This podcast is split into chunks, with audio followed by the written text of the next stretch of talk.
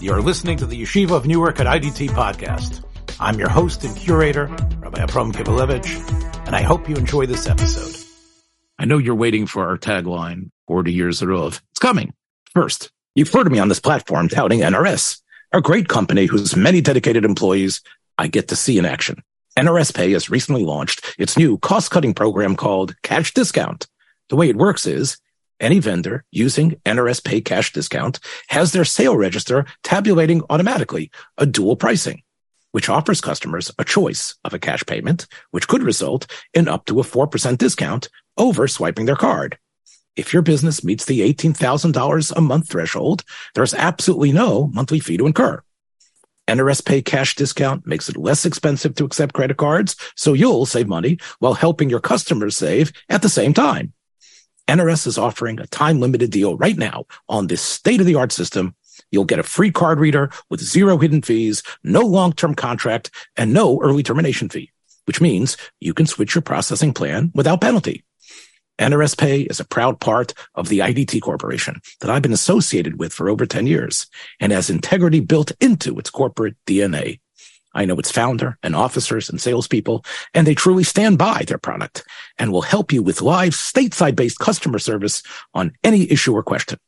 Check nrspay.com for more information or call 833-289-2767. 40 years old. This is Emeritus Rex. I'm here with Rabbi Reuven Yeshua Poupko of Beth Israel Beth Aaron. Uh, this episode will be dropping hopefully right before Sukkot that Zman of Simcha.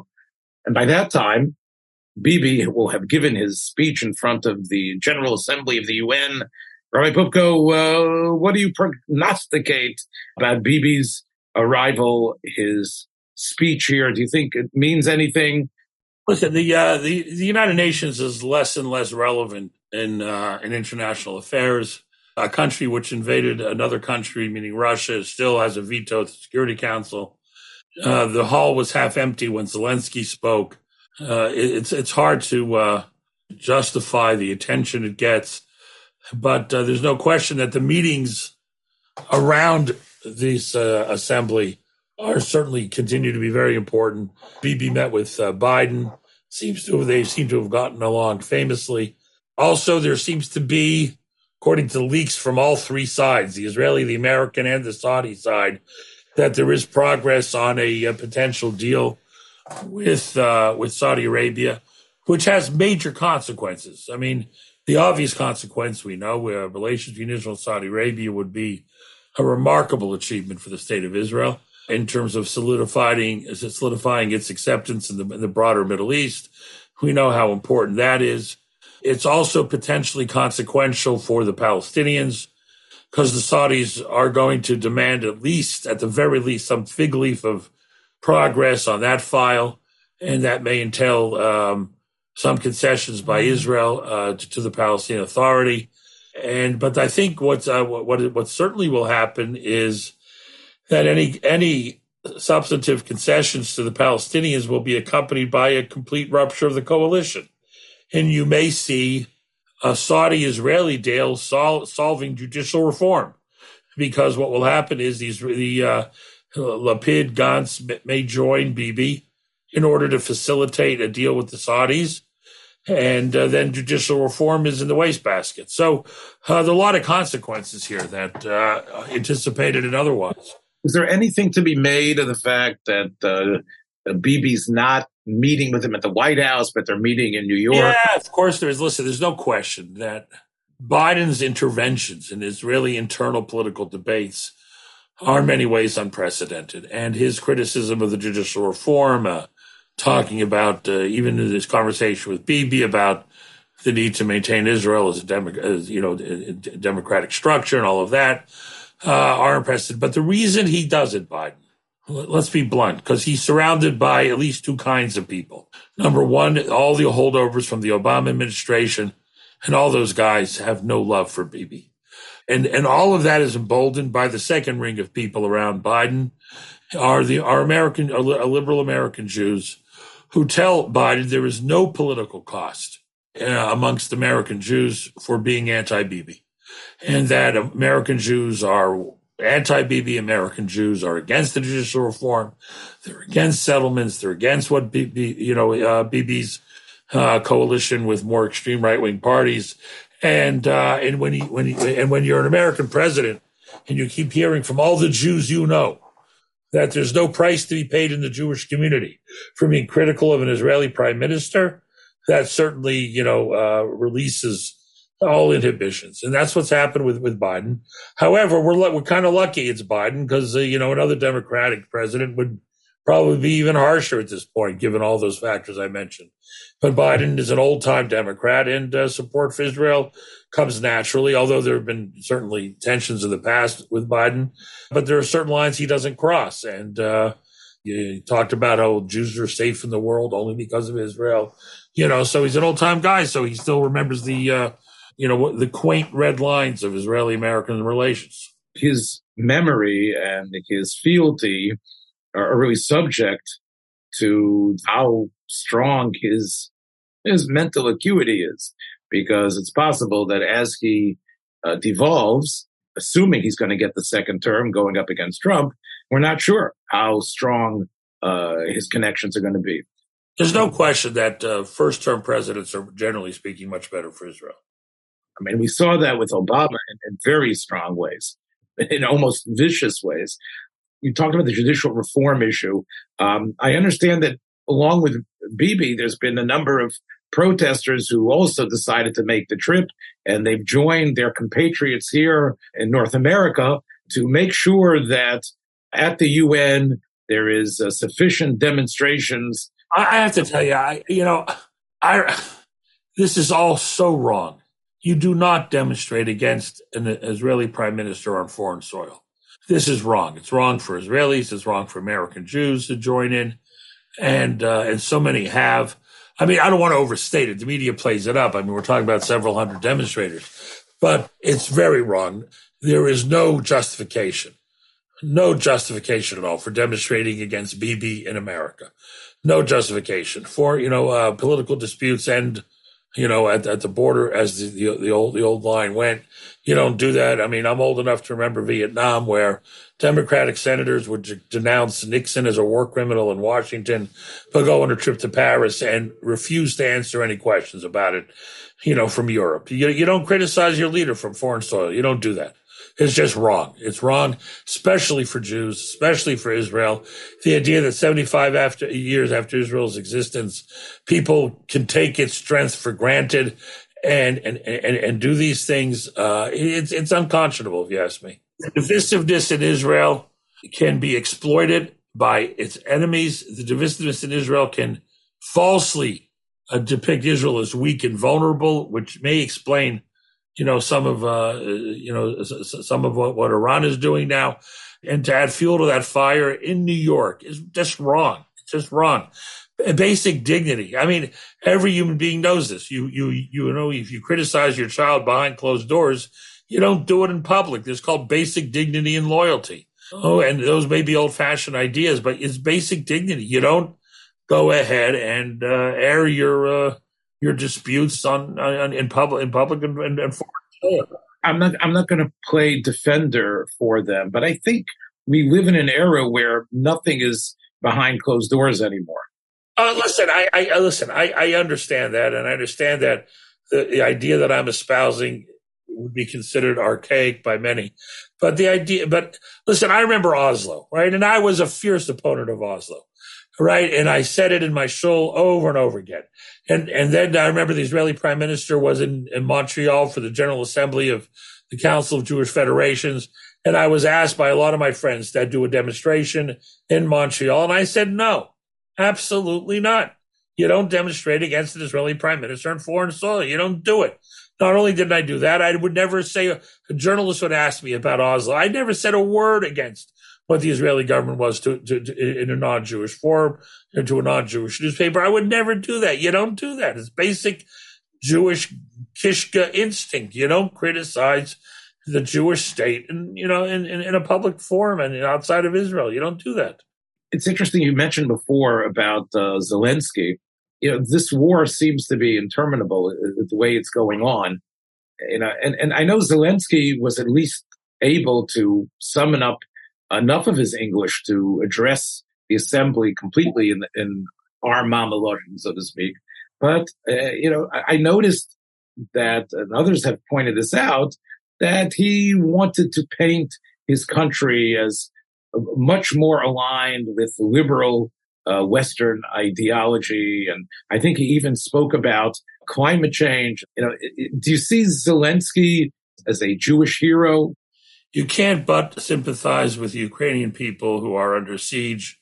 It, it doesn't mean we have to glorify Zelensky beyond reason or ignore elements of, uh, uh, you know, ignore the truth about his government. Uh, we know that, for instance, they were not never supportive of Israel at the United Nations. Uh, they voted against Israel 90% of the time. Uh, and now he's demanding great friendship from Israel, which again is a precarious position because of the need to act in Syria where Russia is a power. And, and so we, we don't have to whitewash, you know, the deficiencies. But just because you don't whitewash the deficiencies doesn't mean, you know, you should withdraw support. I mean, Ukraine deserves support and they, and they're, they're receiving it. A lot of it is, is a little too late and, and you know, and, and, and, and Biden should have done more earlier. But right now they're getting more aid, and uh, you know it's good for the world and it's good for Israel if Ukraine wins. That's the truth. In America that is humiliated in Ukraine is an America that loses uh, its uh, its prestige and its standing, and a strong America is good for Israel. An Israel, an America that's influential is good for Israel. It's true. We'll, we'll see how we'll see how these things uh, turn out. I mean, it's like we say in terms of what's going to be the ultimate concessions that are going to have to happen in order for the hostilities to cease. You know, you know, it's interesting. We're speaking here before Yom Kippur. I'm reminded about, you know, when the world was in, in flux and there was the incredible push to populate the land of Israel with settlers and the Yom Kippur appeal during the time of the Chovevei Tzion, the Netziv and Shmuel Mohilever and others said, we need to have a special Yom Kippur appeal for this tzedakah, how crucial this is. And there was a strong movement. It was a backlash to it, of course. And, and I don't know, exa- I don't know how successful it was. Do you see any sort of specific, uh, where funds should be going? You know, the toughest thing, I mean, listen, you, you ask anybody in the, uh, in the Orthodox community, the, uh, about tzedakah priority, the first thought obviously goes to education. I mean, that's obviously the first thing people have been talking for over a decade about the uh, untenable nature of the Orthodox family budget. And, and, and with day school uh, camp and everything else that we take for granted or that's expected. I mean, it's a huge problem. It's a huge problem. And obviously, uh, education should always be a priority. How you do it in a way that has the most impact is always an open question. And I certainly can't speak with any great confidence on that. listen, the uh, the Haredi issue is very different than the modern Orthodox issue. Tuitions aren't as expensive in the Haredi community as they are in uh, in the modern Orthodox community. By the way, you know when you and I were young, uh, many many years ago, every yeshiva in America had a wonderful high school. We had a good high school. Now in Lakewood, you know, most of the kids don't have don't go to high school. And the reason they're not going to high school is not hashkafa. It's not anti-secular studies. It's because it's a lot cheaper to run a yeshiva without a high school. And I know I'm right because the boys that do go to secular high school are in no way tainted in shidduchim, right? Which is the ultimate barometer of whether or not something is hashkafically acceptable, right? So the boys who go to the yeshivas with high schools suffer no, uh, no, no problem on their shidduch resume.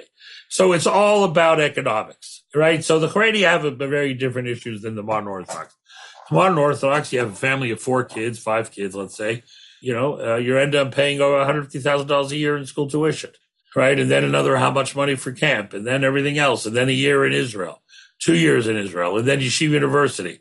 We're talking about a lot of money, a lot of money. I mean, modern Orthodox minimum wage in the New York area is about a half a million dollars. You can't make it otherwise. The other part of the problem is that they can't generate their own teachers. I mean, because if you said, you know, typical kid from Englewood who, you know, who went to Frisch High School and spent two years in Shaalvim and comes home and goes to YU and comes home for Shabbos and his father asks him what he wants to do for a living and he says, I want to go to Chinuch, the father tears Kriya. Because how, how is that a sustainable income?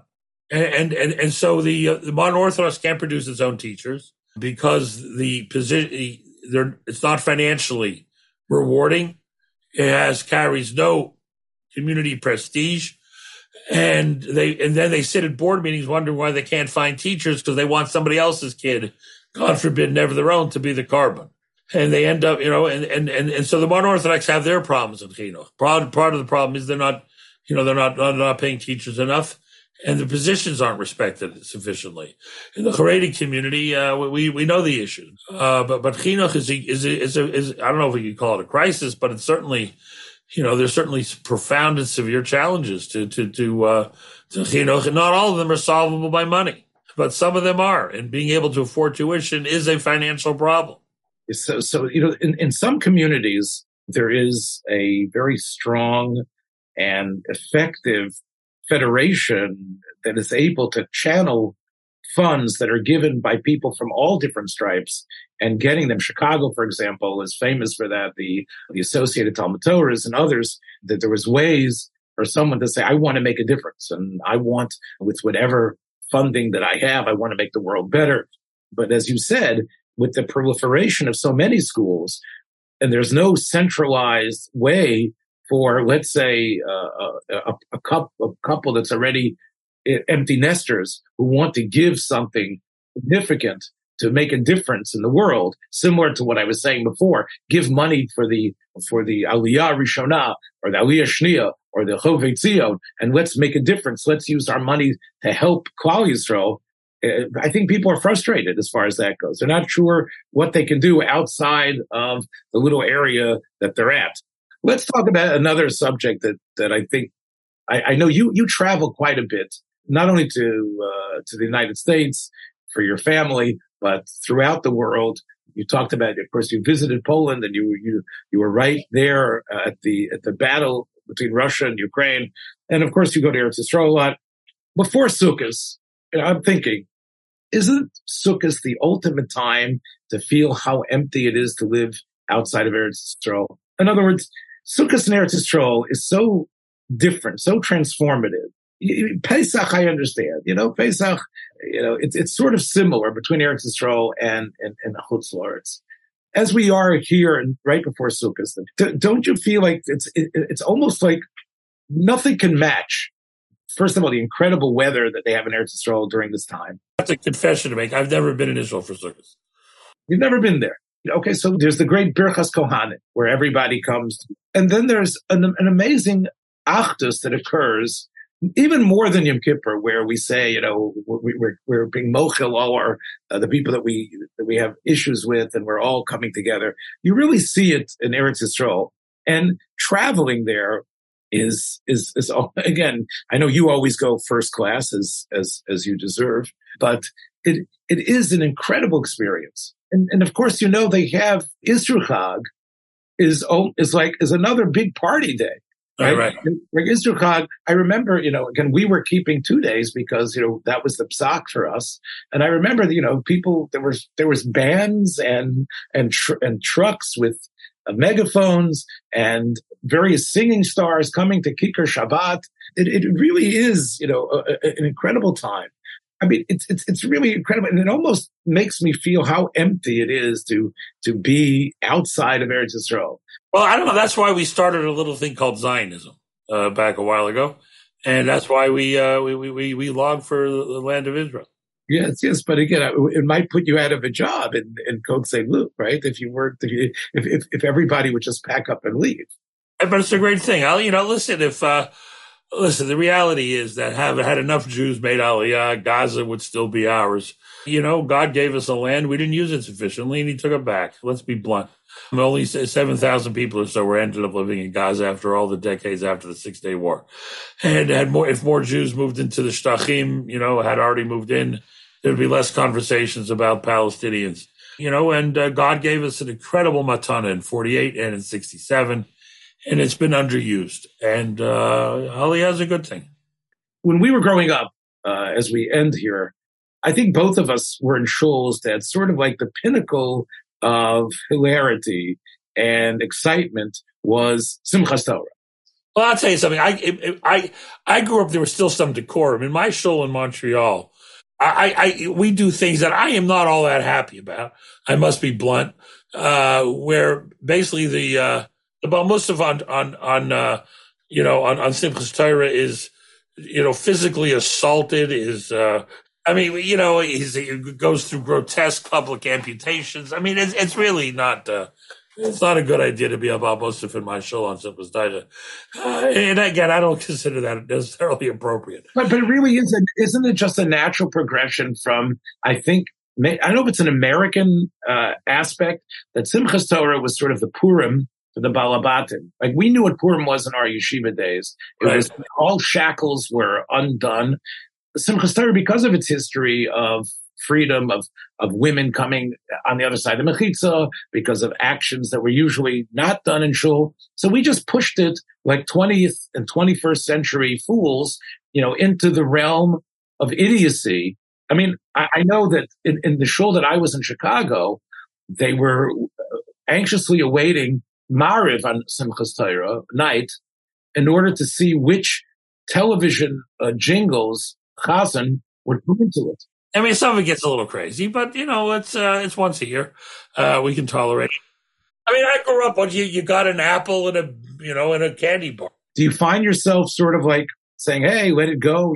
Do You ever, you never, you never try to rein any of the Simchas Torah frivolity in? I, you know, I, I, I, I, hate being a school teacher and so I don't, I hate discipline. It's not my thing.